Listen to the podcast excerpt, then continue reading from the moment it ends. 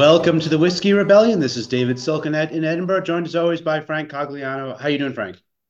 David, I'm great. Thank you very much. Uh, how are you? I'm doing good. Listeners, I want to apologize for not having an episode the past few weeks. We both have been busy with various things, and I was was under the weather for a bit, and all kinds of things have come up. But uh, we're glad to be back with you this week.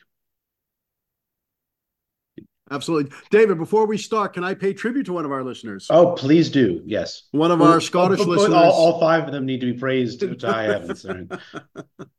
Uh, one of our Scottish listeners, Paul, uh, I was recently in conversation with him, and Paul tried to do as many. He was on a research trip to the U.S. in New York, uh, and he tried to do as many things. You remember the episode when we did things you want to yes. do if you're visiting America? yes. Well, he tried to do as many of them as possible. So I think we need to credit Paul for going to a diner and a used bookstore and all those kinds of things we said. yes. Wow. Okay. Good. Did did he have any particular responses to to to our suggestions, whether they were good ones or He's very nice, so he said he enjoyed it. he's like you idiots? I wasted my time and money on Yes. some. I can't believe. Yes, I had 72 hours in New York and I wasted it on YouTube clowns. But Wow, no. So thank you, Paul. Right. So this week we're going to talk. We talking about this new book, Frank, that's at is going to be released. What is it next week? A revolutionary friendship. Washington Jefferson and the American Republic, written by you. And Frank is now holding up a loving copy uh, of, of the book, which is not, I think it's it's being released officially next week, but there are copies that have made it out into the world. Uh, So there are there are uh, the official launch is next Saturday, February 17th, here at Monticello. excellent. that being President's Day weekend, and the book being about two presidents. That's the that's the deal. Uh, the official release date in the U.S. is February twentieth, which is actually Washington's birthday. Uh, so it's the following Tuesday. But yes, I've received some advance copies, and um, yeah, ve- very right. excited. We, we've got an event. Uh, the the events folks here at Monticello, who've been lovely to work with on this launch. Um, asked me how many tickets I needed, thinking I would say three or four. But most of my, almost all of my living relatives are coming, so I had to say 24. wow. Okay. So uh, hopefully it will be a friendly audience. I'm really thrilled that my friends and colleagues, uh, Annette Gordon Reed and Peter Onuf, who've been real kind of helps to me throughout my career, but particularly with this project, are coming down for the launch, and we will be in conversation together about it. Um, and that will be live streamed. Oh wow. Okay, great. So so listeners, if if you like what you hear today when we're talking about the book, uh, you can listen to it in a different format uh, uh, in in in a week and a bit. Um, That's right. And are we going to have a Scottish release party or not? Uh, I hope so. In fact, that's Okay, something I want to talk to you about, David. Okay. because I, uh, yeah, I, I, I hope, I hope so. When I'm, I could, because as many listeners will probably know, I'm returning to Scotland on a full time basis on June 30th of, of this year, at the end of my year here. Uh, so I will be back. So hopefully we can do something. Fourth of This summer. July book release party, maybe, or something along Yeah. those lines. Right. So so we we mentioned this book as you've been writing it over the past few years in, in passing on the show, but but where did the idea for the book come from? Why did you want to to write a book about the friendship between these two guys?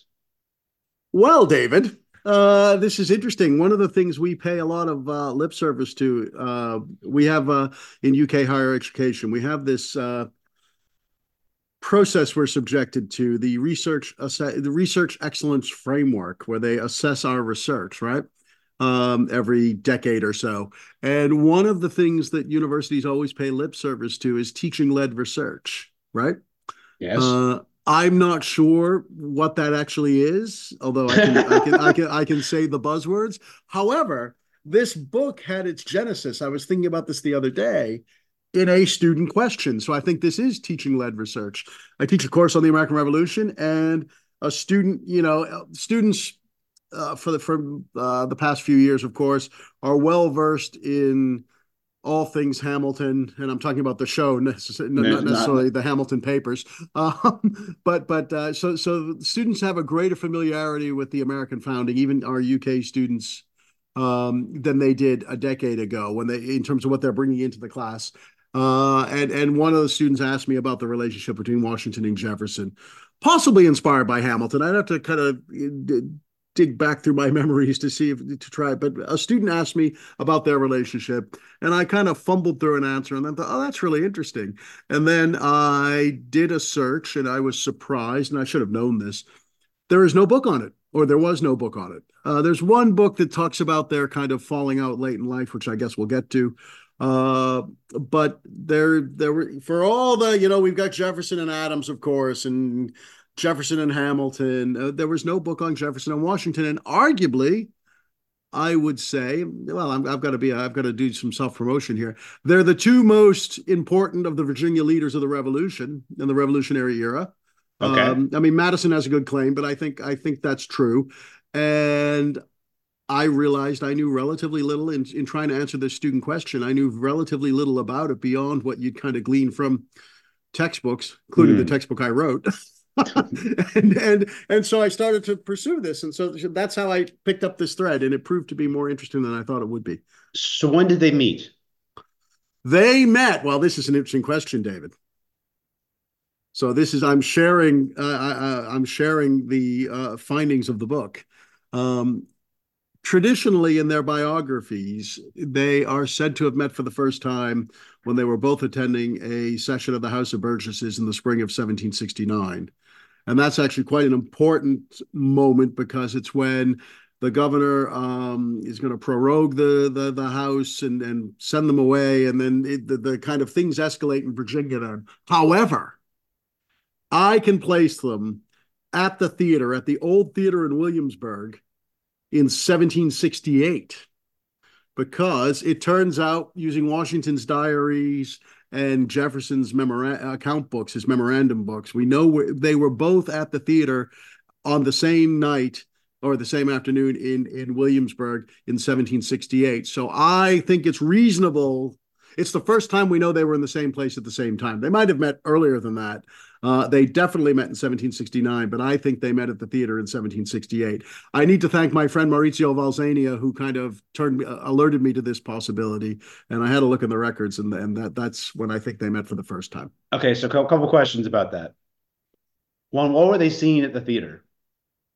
We don't know. No idea. I, I, I tried to find that out, okay. and I don't know. I mean, we know the theater company, and they did a kind of variety of everything from sort of um, farces to dramas to tra- you know tragedy. We don't know. We don't okay, know. so we don't know. But they both were theater lovers. They okay, both that, that I knew. Okay, yeah. and I guess they're both both pretty tall, so they would have stood out in the crowd. They would have been able to see each other.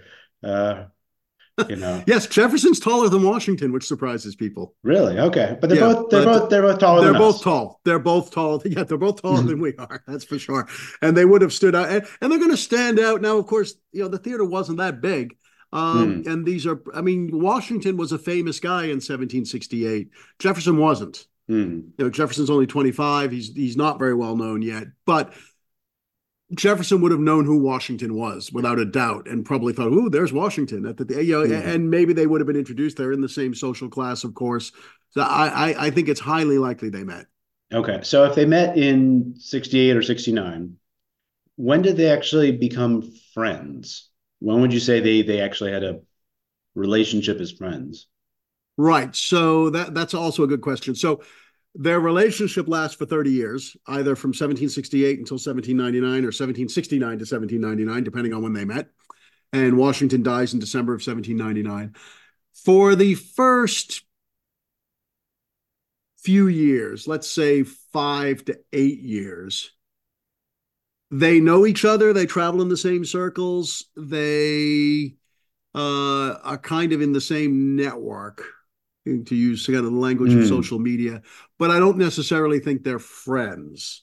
They were probably they were Facebook friends at this point, probably rather than actual friends, right? You know, so okay. they they, they like each other's posts. Who sent the who sent, wait wait did, did, if that's the case, who who sent the friend request? Jefferson would have sent the friend request, friend request. to Washington after the okay. theater, like, oh, I just met George Washington. Washington. um, Washington probably only logged in once every year or something like that. Um, but but but uh, so they are friendly, but not necessarily friends. Um, they're in the House of Burgesses together. They're involved. They're on the same side as, and they are in agreement as the as British American relations deteriorate in the first half mm. of the 1770s. Um, and so they're getting to know each other, but there's no evidence to suggest that they're necessarily particularly close at that point. They really start to collaborate when um, the war starts in 1775. Um, Washington, of course, becomes command is appointed commander of the Continental Army. He's away for eight years. Hmm. He only returns to Mount Vernon once in that period. Uh, Jefferson's most active in Congress and then back in Virginia. So they're not really interacting all that much. They're occasionally writing to each other about things. It's when Jefferson is elected governor of Virginia during the war in 1779 that they really start to become close. And one of the things I did in writing this book, David, and I mean, as a historian, I hope you'll appreciate this. I went back and I read their correspondence in order. You know, so okay, I thought, okay, yeah. let, let, me let me let's let's start with the basics here. And and I so and and they exchanged hundreds of letters over the course of their of their the time they knew each other. And they the letters become more frequent when Jefferson is governor. Most of them are workaday stuff. Most of them mm. is, you know, you need to do this, you do, you know, it's it's uh, you know the British are invading Virginia. Can you send some troops? That kind of thing. Um, it's about raising troops, feeding troops, paying troops, that kind of stuff. Um, but they are becoming friendlier. The tone of the letters changes. As as listeners may know, Jefferson, the end of Jefferson's governorship is is rather ignominious for him. His term ends just as the British are, are kind of running rampant around Virginia. They send the legislature and Jefferson fleeing from Richmond to Charlottesville, where I am now, and then from Charlottesville on to Staunton. Uh, Jefferson's term ended while the legislate while the government was in flight, and so he kind of said, "Well, I'm going on vacation to Poplar Forest, his other estate uh, down down near Lynchburg," and so there was a, there was he was accused by his political enemies later of kind of cowardice and abandoning his post. And Washington, in particular, stood by him in that, wrote to him hmm. afterwards mm. and said, you know, actually, you behaved quite, you know, you were fine. You didn't do anything wrong. And Jefferson really valued that. Now, and they really come together as the war ends. And I think their relationship blossoms in the 1780s in particular. Um, and we know this because their the the the tone and, and tenor of their correspondence and the volume of it changes quite dramatically. Now, Washington's a couple years older. Is that right? He's about eleven years older. He's older. So, so is years. it a is it a friendship between equals? Is it a mentorship? How would you? What kind of friendship is this? That's a really good question because, of course, people in this period loved family metaphors, right? Mm. Founding fathers. Well, that term is coined later, but you know, we they're referred to as you know Washington is the father of his country, etc. Washington frequently speaks of the people, his aides like Alexander Hamilton, as his family, and and Washington. So the the language of family suffuses this period in all kinds of ways. But Jefferson is too old to be a metaphorical son for Washington, and he's not in his military family. Hmm. Um, So I think that they're in a slightly different situation. And the argument I make in the book, or one of the suggestions, not a main argument of the book, but one of the things I suggest is the best way to think of them is as cousins. Hmm. And what I mean by that is, um, I, mean, I don't have cousins actually. Both of my parents were only children, which makes is a bit unusual. But I, my my kids have cousins. Cousins are cousins. Cousin cousinage is an interesting relationship because they're people you see, you can feel quite close to you kind of drift in and out of each other's lives occasionally. Um, I, I, think that describes it. So they're cousins. Uh, I think I think thinking of them as cousins rather than in a paternal uh, uh, son way is more accurate uh, in terms of our modern usage. But it's also, as you'll know, cousin is a usage in the early modern period for somebody you kind of in your class who you're friendly with you know mm. so so elite virginians will call each other cousin whether they're related related or not uh, and we get this going back to you know if you look to go back to the theater shakespeare uses it in that way. And i have found that they were actually 11th cousins. They have a common ancestor okay. they have a common ancestor uh, in the in the, the the earl of westmoreland in the from the 14th century. And he's the guy who um, Henry V directs his St. Crispin's Day spe- addresses his St. Crispin's Day speech to in Henry V, Westmoreland. So that's their common oh, okay. cousin, oh, and geez, so okay. so so they're cousins in that, and there's a kind of theater connection which I liked because of the, the the fact they met at the theater in the beginning. So I think that they're the cousinage is the way to think of them, and I think you can think of them as so they're part of the same family in the broadest sense mm. that hmm. they're members of this Virginia elite. They're, it's not a father son relationship. I think that's one reason why it develops in the way it does, because Jefferson, everybody's in awe of Washington in that revolutionary generation. I exaggerate, but you, take my point. Uh, particularly people who served with Washington. Mm. And he's incredibly devoted to those members of his so called military family, but they never get beyond in many cases that relationship because he was their boss, right? Hmm. Jefferson and Washington meet as not quite equals. They're equals in terms of their social class. They've got different skill sets, and each recognizes that the other one has skills that he doesn't. Hmm. And I think that's a good basis of their relationship. But to some extent, Jefferson's not in awe of Washington in the way that others are. And I think Washington kind of values that and values his counsel. Washington will ask him for advice again in the 1780s when their relationship really blossoms, about things like the Society of Cincinnati. Hmm. So when the Society of Cincinnati is created, which is this uh, basically it's a veterans organization for the officers of the Continental Army, former officers of the Continental Army. And Washington's, you know, who's going to be president of it, of course. Um, Jefferson's very concerned about it because status in the Society of Cincinnati is inherited and he sees this as the beginning of a military class and an aristocracy. And Washington asks his advice about it, knowing, I argue, how Jefferson's going to answer. Jefferson says, "Look, this is a bad idea, and it's a bad hmm. idea for the following reasons. You need to change the constitution of the of the of the society in the following ways." And Washington agrees with him. Eventually, the society doesn't make those changes, but that's a different story. But that's a good example of because Jefferson wasn't coming from a military background I think Washington asked him for advice on that, um, kind of expecting him to push back, and Jefferson had the confidence to do so. Now, so, so what is it about Jefferson that Washington admired, and what is it about Washington that Jefferson admired? Jefferson's smart. Washington's not dumb, contrary to mm. some, but but Jefferson's really smart, uh, and and uh, and he's well read. He's worldly. He's traveled in Europe. He, uh, well, not until middle age, but he's well traveled. He understands diplomacy. He understands politics. Um, and Washington respects those qualities. Um, Jefferson, you know, Washington meets all the standards of elite Virginia manhood. You mm. know, he's physically brave. He's got presence. He's charismatic. Um, he's also smart, um, but not in the same way that Jefferson is. And he's a bona fide celebrity, even when Jefferson meets him in 1768 because mm-hmm. of his service during the Seven Years' War.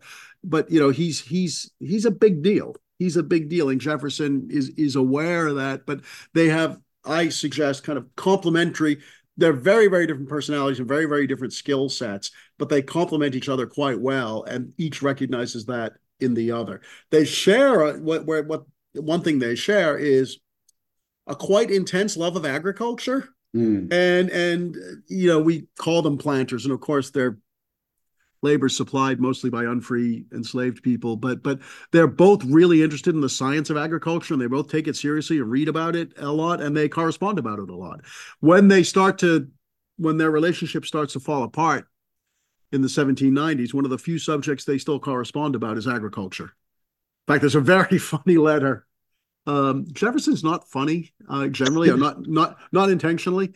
Um, very funny letter when the things are tense between them and some some European um, scientist or you know uh, gentleman scientist has written asking for agricultural advice. Um, and they, they they have this correspondence about manure the use of manure uh, in, in, agriculture, and this is like the one thing um, you know. Basically, their relationship is at that point is reduced to bullshit. Um, That's great. Um, now, I mean, in describing their relationship, uh, I can understand why you would call them partners, allies, co-workers. Um, what kinds of friend stuff did they do? Did they go bowling together? You know, like did they go like you know, about they hang out at the pub? Like what what friendship things did did they do above and beyond their their working relationship? Okay, so the the, the book begins with a tale about them going fishing.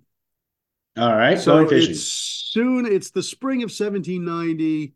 The government of the Washington is president of the United States. Jefferson has just arrived from Europe via Virginia to join his cabinet as Secretary of State. The capital of the United States is New York City. Uh, Washington has is recovering from a bout of pneumonia that they thought was going to kill him, and so he's convalescing. Jefferson's just arrived. It's June. I think it's June of 1790, and he's arrived in New York. And and um, Washington writes to him and says, "Look, they're telling me I have to go and uh, get some exercise. Do you want to go fishing with me?" And the way this story gets told and retold, there's a version of it where they go fishing with Alexander Hamilton on Alexander Hamilton's sloop. Okay. Um, and so it's not like two the, guys out in a rowboat. It's on a real. No, no, no, no, and they're not, and they're not sitting by the lake. They're they're they they they they're going to go out on a kind of sailing vessel and do some offshore fishing. And this has been told and retold. So um, it's an interesting story. The image of Jefferson, Hamilton, and Washington going out on on this sloop to go fishing together off the you know the coast of New York and New Jersey evokes that first series of The Sopranos when sort of four people go out on the boat and only three come back. Uh, but first of all, I'm pretty sure it didn't happen. Uh, you know, I, I checked the kind of documentary record. There's no strong evidence that Hamilton was there, that they used Hamilton's boat. That that's a that's a later addition. Secondly, we know Washington went fishing because the newspapers reported it. Mm. However, Jefferson had a migraine then and actually i think begged off going again we have his memorandum books we know where he was most days of his adult life mm. and we've got him like shopping in new york which is a total jefferson move uh, rather than fishing with washington um, so this is, seems a weird que- answer to your question, but I think what's important about this story is that the invitation was extended. I don't think you know. So, so biographers have read a lot into this, saying this is this was a political trip. This is them trying to negotiate their boundaries, etc. I think that's I don't I think that's nonsense. I think Washington had a near death experience. He wanted to go fishing, and he invited his friend to go. I think his friend because their relationship was solid enough, mm. said, actually, I'm not feeling very well, you know, and declined in the way that you and I have been out many times socially, David. If one of us yes. wasn't feeling very well, we'd just say, hey, David, I'll get you next time, right? Sure. Because it, it, it wouldn't be a referendum on our friendship, right? Sure, to be sure. So, so I think I think the invitation is an indication that yeah, they are. You know, they're not just sitting around arguing about politics all the time or talking about politics or how to deal with the French Revolution. They're just doing normal stuff, including this fishing trip that wasn't. So the fact it wasn't isn't as important to me as the fact that the invitation was extended. And this is before Jefferson's relationship with Hamilton kind of deteriorated. So I don't think that factored into it really. Now, in the sort of blurb for the book, it mentions that that there is a uh, one of the things that you're doing is countering the legend of their enmity uh, uh, that that that that, that, that which you seem as, a, as some kind of myth. So so why do people think that they didn't like each other? It's not a myth that they didn't like each other. uh, at the end of their relationship, um, so they do become so Jefferson serves for just under four years in Washington's cabinet. He's Secretary of State. And he actually does a pretty good job there. He was the mean, best Secretary of State the country'd ever had. He was. That's right. and and they had a pretty productive relationship uh, during that time. And again, they collaborate a lot, and they frequently meet for breakfast. They have breakfast meetings and hammer things out. Um, and during that period, but but they become gradually estranged. Estranged is too too strong for it they begin to drift apart over politics during this period, mm. and they drift apart but over a couple of things. And we know what caused the partisanship of the early 1790s. It's basically Hamilton's fiscal program and the French Revolution. And Jefferson disagrees with the what will become the Federalist Party, which includes Washington uh, and especially Hamilton, over these matters. Um, throughout the course of the period, he he resigns from office uh, at the on December 31st, 1793, effective at the end of 1793. Mm-hmm. So he's there from uh, like June of 1790 to the end of 1793.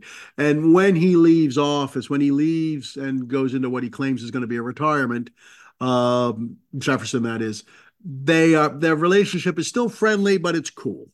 I hmm. think that would be the you know, and then the, the, there have been some bruising political encounters near the end of that time. But again, I suggest in the book they actually collaborated quite productively for most of that period. Then we fast forward to 1796.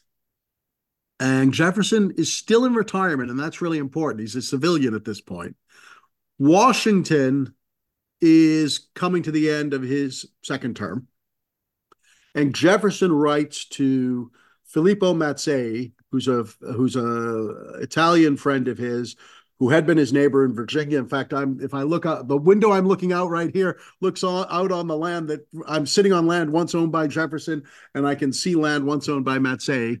Uh, he writes to Mazzei, who's back in Italy, and he writes him a letter, and he says, really, it's kind of obliquely unflattering things about um, Washington. And he says, you know, you wouldn't believe, you know, dear Phil, you wouldn't believe what's going on here. Um, uh, people who were once Samsons in the field, so that's a reference to Washington's military greatness, have been shorn by the harlot England, have had their hair shorn by the harlot England. As political insights go, this is uh, you know, this isn't Little Marco. Mm. This is pretty, or Meatball Ron. This is pretty tame stuff. Nonetheless, in that culture where reputation is everything, sure. so he the implication is that that you know Washington has been seduced by Britain has and and and had his hair cut like Samson and thus lost his power, and it's just terrible. Well, what happens is Mazzei shares this letter, as frequently happened in the 18th century mm with newsy letters. He shares it with people in, in Italy. It eventually makes its way to France. It's republished in, it's translated from English into French and then from French back into English. And it oh, becomes geez. less flattering as it goes. It goes viral, this letter right? Okay. And and it appears in the American newspapers in 1797. At that point, Jefferson is the vice president of the United States to John Adams. So now, instead of guy living in private life in Virginia, dishing a little bit of gossip to his friend, this is now the former vice, the current vice president is attacking the former president, who's still one of the most popular men in the country. And this is widely published in the newspapers. Washington is very, very, very concerned about his reputation hmm. and does a lot throughout his life to cultivate his le- reputation. He's got a temper and he's thin skinned. And he takes this very badly. And they basically cut off communication at that point. Hmm. Jefferson kind of makes one one final effort and corresponds with them about peas, you know, raising peas or something like that, and Washington doesn't respond. So they are estranged as a result of that. Martha Washington really takes against this. Hmm. And they never reconcile because Washington died in December of 1799. I think that with time, tempers would have cooled and they might have reconciled in the same way we know that Jefferson and Adams fell out for a decade, hmm. but then late in life became sort of, uh, you know, BFFs again and had this wonderful late in life correspondence. I'm not saying that would have happened, but I think with a little more time, maybe it would have improved. Jefferson always regretted this, always regretted the letter, and also regretted that, you know, that he never patched things up. The other thing I suggest in the book is once he becomes president, he realizes, you know, this is a hard job, and Washington actually did a pretty good job of it. And, and, he really tries to kind of get right with Washington posthumously. Mm. And I don't think this is just cynical politics. I think he actually think I think, and this is a perhaps a lesson for the current moment. He said, you know, all that stuff we got so upset about a decade ago wasn't as important as it seemed at the time. You know, we actually mm. agree on more than we disagree about. And and he he as he gets older, he really has that kind of uh, that kind of um, revelation comes to him. And so uh, usually uh, Jefferson's attempts to sort of show, and he does this through carefully editing his his, his own letters and documentary record to show that he and Washington agreed um, more than people know. Uh, that's seen as quite cynical. I actually think it's quite sincere. Mm. Uh, I think I, I think he he really did come to believe that. Hamilton's the bête noir in all this. He says, you know, Hamilton led Washington astray. He says Jefferson says some unflattering things about Washington at the end because he can't accept that Washington doesn't agree with him on these fundamental questions about the French Revolution and Hamiltonian political economy.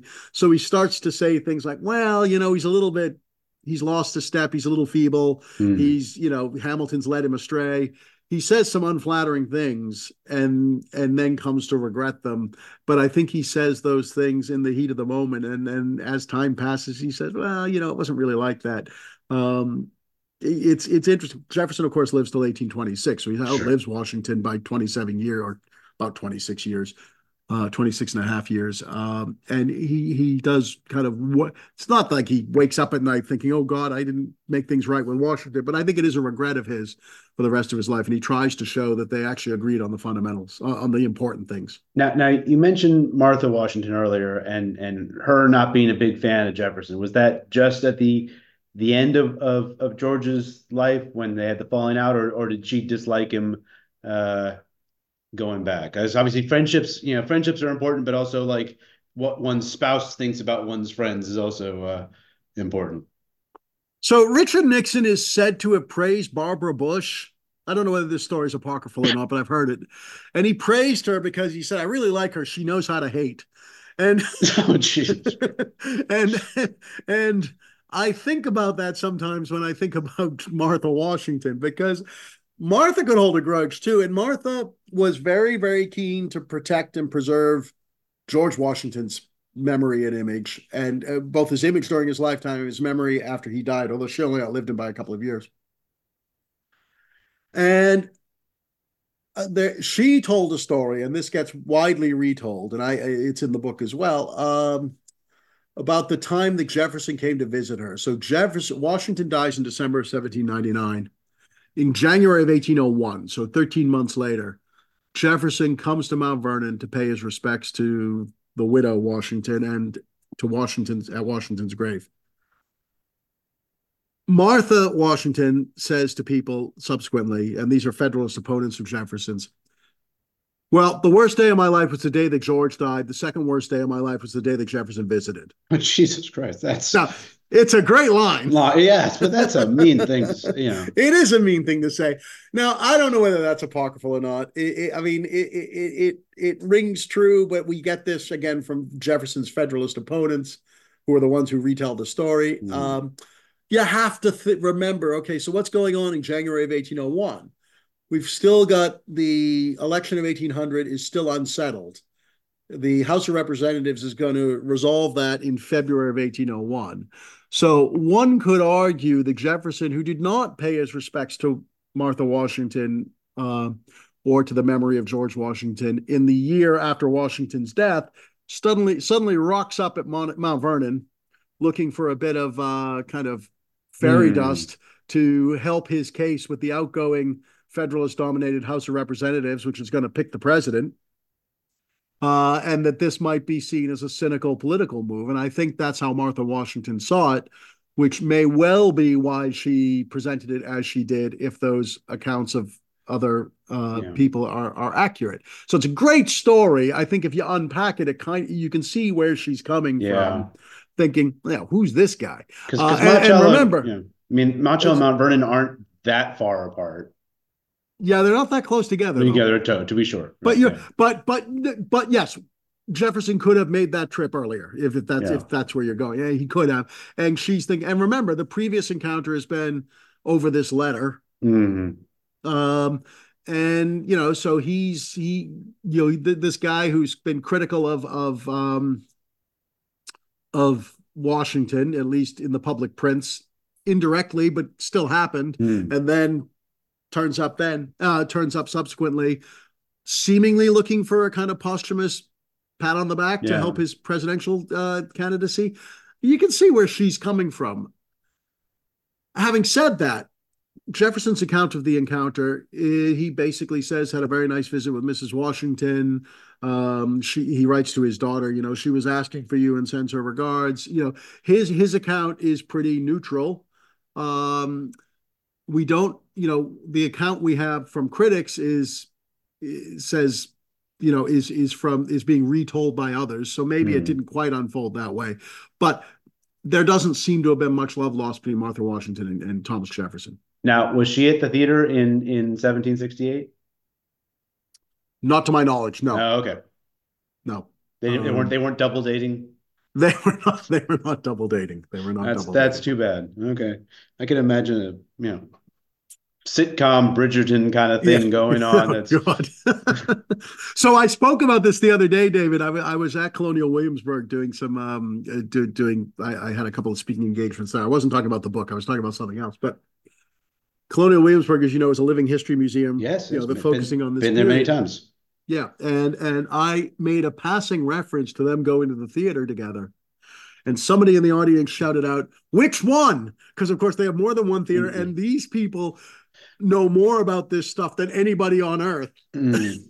and I had to go back and check. I didn't. I, I couldn't remember at the time. It's the mm. it's the old theater, and I, I, should have gone to have a look at it. But uh, yeah. Okay. Well, that's very cool. All right. Um, what you know, thinking about what their relationship, their friendship, their their their partnership meant. What what does it mean for the revolution more broadly? What were they able to accomplish together? So that's that's a good question. Um, I mean, what they each accomplished rather than accomplish together. I mean, these are two of the most important leaders of the revolution. I know it's not fashionable to you know to focus on leaders, but leaders do matter. Um, you know, Jefferson, of course, articulates the mission statement for the country in the Declaration of Independence. He's not why he, he's one of several who does that, but he's the primary author. Um, and that's incredibly important. And Washington, of course, leads the war effort that makes that reality or makes sure. that possible. Uh, uh, so, on a fundamental level, there's that. But mm. they do that in isolation from each other. They're not doing that together. They're just doing that because they each have different skill sets. I think their bigger kind of effort together, they do a couple of things. They collaborate um, they write a lot to each other about the Constitution, which is interesting because mm. Washington is is you know a quiet man at the Constitutional Convention, and Jefferson isn't there. But they their constitutional thinking is in in closer sync than one would imagine. But their real effort together, their real contribution to the country when it comes to working together, to emphasize that, comes during the Washington administration, and in that sense, I think they had a much more productive and harmonious relationship than we think because we tend to read back that you know the splits in the cabinet and the the dispute the subsequent dispute over politics we read that back and again if you read the correspondence in order even in response to the french revolution uh, and the neutrality proclamation of 1793 which jefferson writes mm. um, once the cabinet um, agrees on it they're in broad agreement and they work pretty productively in you know the, the first washington administration is rightly seen as a success and really important as far as the kind of precedents it sets and jefferson plays a key role in that. Very cool. Right. So listeners you want to learn more you can get the book available uh, in a couple weeks and, and i'll put a link to the live stream uh, at monticello in the show notes and links where you can get the book from harvard university press and and all press. all uh your local real, realtors, uh, uh, book vendors.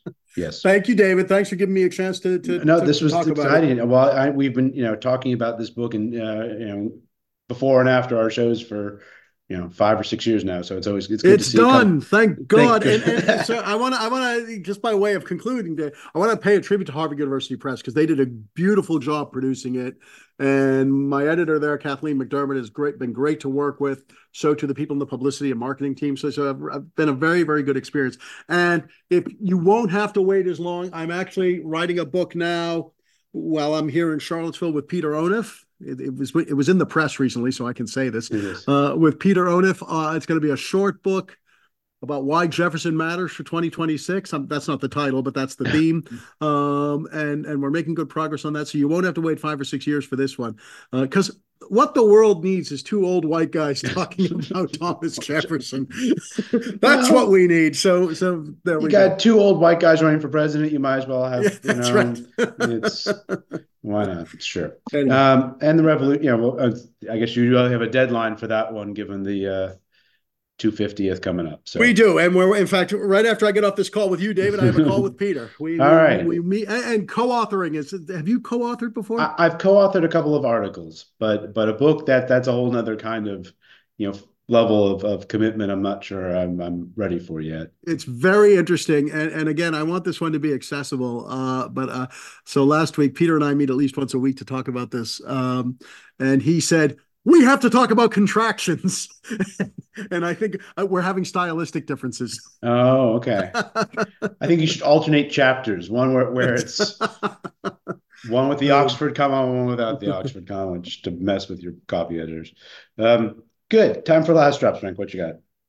I want to uh, change the tone a little bit and, and, pay tribute to our colleague Harry Dickinson, who died recently. Uh, Professor Dickinson was a very, very um, uh, esteemed uh, historian of 18th century Britain. Um, he was a he was a colleague. I, he was in Edinburgh. I think he came in 1966 and spent his entire career there. Uh, his body of work is incredibly important and impressive. But beyond all that, he was a very, very good colleague to me when I arrived back in 1997, um, and and uh, a good friend who kind of supported and promoted my work and encouraged me. And um, yeah, I'm just very sad that he's he's he's dead. He is mm. he's passed away. So raise a glass to Harry Dickinson. Yeah, we don't have sure. that many colleagues like that anymore who spend their no. entire careers in Edinburgh. Um, no, yeah.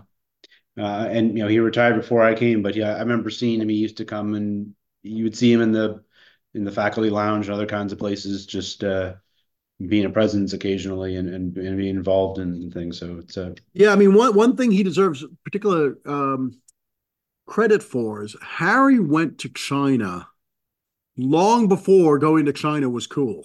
Mm. Harry went to China when uh, no Western academics who weren't Sinologists were going mm. to. China.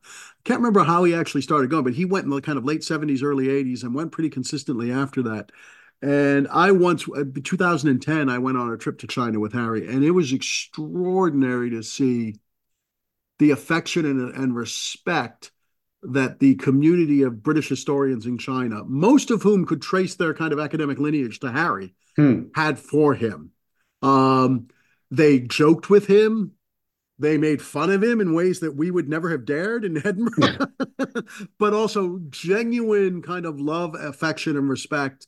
And that was a product of, you know, in 2010, when I went there with him, of course, every Western university was seeking links in China at that point, 13, 14 years ago. Um, they've backed off a little bit since, but uh, but you know, Harry was there first, and and his his support for the study of British history in China is one of the really, apart from all his other achievements, one of the really important legacies of his career. Oh, well, yes, by all means, we should uh, remember him fondly. I was on the Great Wall of China with Harry, and uh, we were, I don't know, posing for a picture.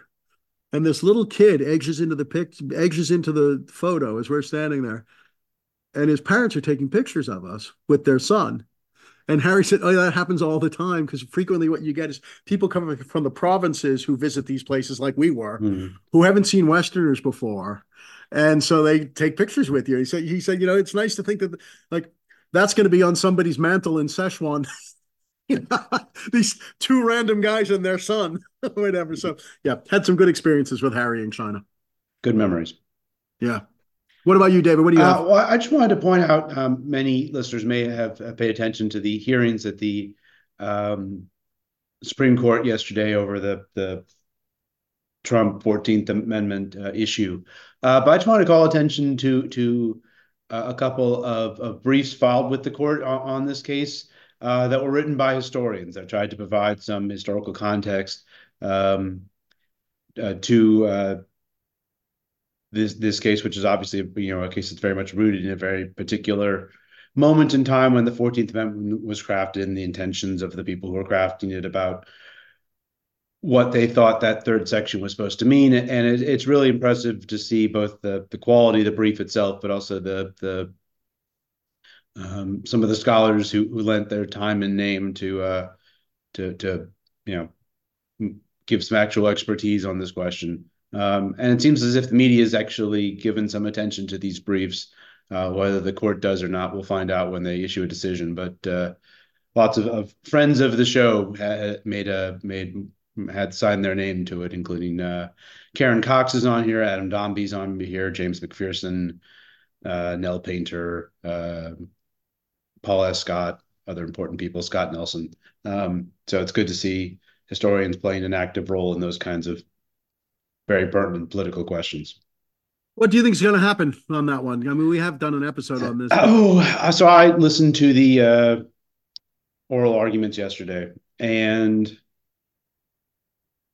you know the the way the media is covering it is suggesting they think that Trump's going to win the case um, based on the oral argument. I'm not quite sure how much faith you can place on what happens in oral argument because sometimes people will say one thing in oral argument and vote some other way entirely. And so I think it's, you know, sometimes like reading tea leaves to, to make sense of what happens there about how justices are going to vote. Um, but some historians' names got dropped in the oral argument uh, by the justices. Uh, Clarence Thomas mentioned Eric Foner and James McPherson, but then he also mentioned Shelby Foote. So, you know, you win two, you lose one. Um, yeah, do what you can. I don't know. Um, well, but... I mean, the, the the the smart money for what that's worth, and you know, who knows? It seems to be suggesting that that you know this grand bargain allegedly that Trump's going to win this case and be allowed to stay on the ballot, but probably lose on the immunity case when that comes. And a lot of people seem to be suggesting that the and they shouldn't be linked, of course. There should be no. totally separate decisions, but that the court if there's some concern about its reputation might go that way and sort of split the split the decision that's a political solution to a, but that shouldn't be a anyway. Um, you know, who knows? My, my reading of the, the Fourteenth Amendment and the way these historians interpret the Fourteenth Amendment is it disqualifies people like Trump. Um, granted, there aren't that many people like Trump, but um, you know, it's exactly the kind of situation that that 14th, the the third uh, section of the 14th Amendment we're talking about. But you know, I'm not one of the nine guys who gets to decide that question. So alas. Well, we'll hear soon. Yes, we will. Right, and we will find out and we'll talk more about it on the show then. But uh, until next time, Frank, cheers and congratulations on the book. I think it's going to. Thank you, David. Thanks very the much. bestseller list. Yeah, thank you.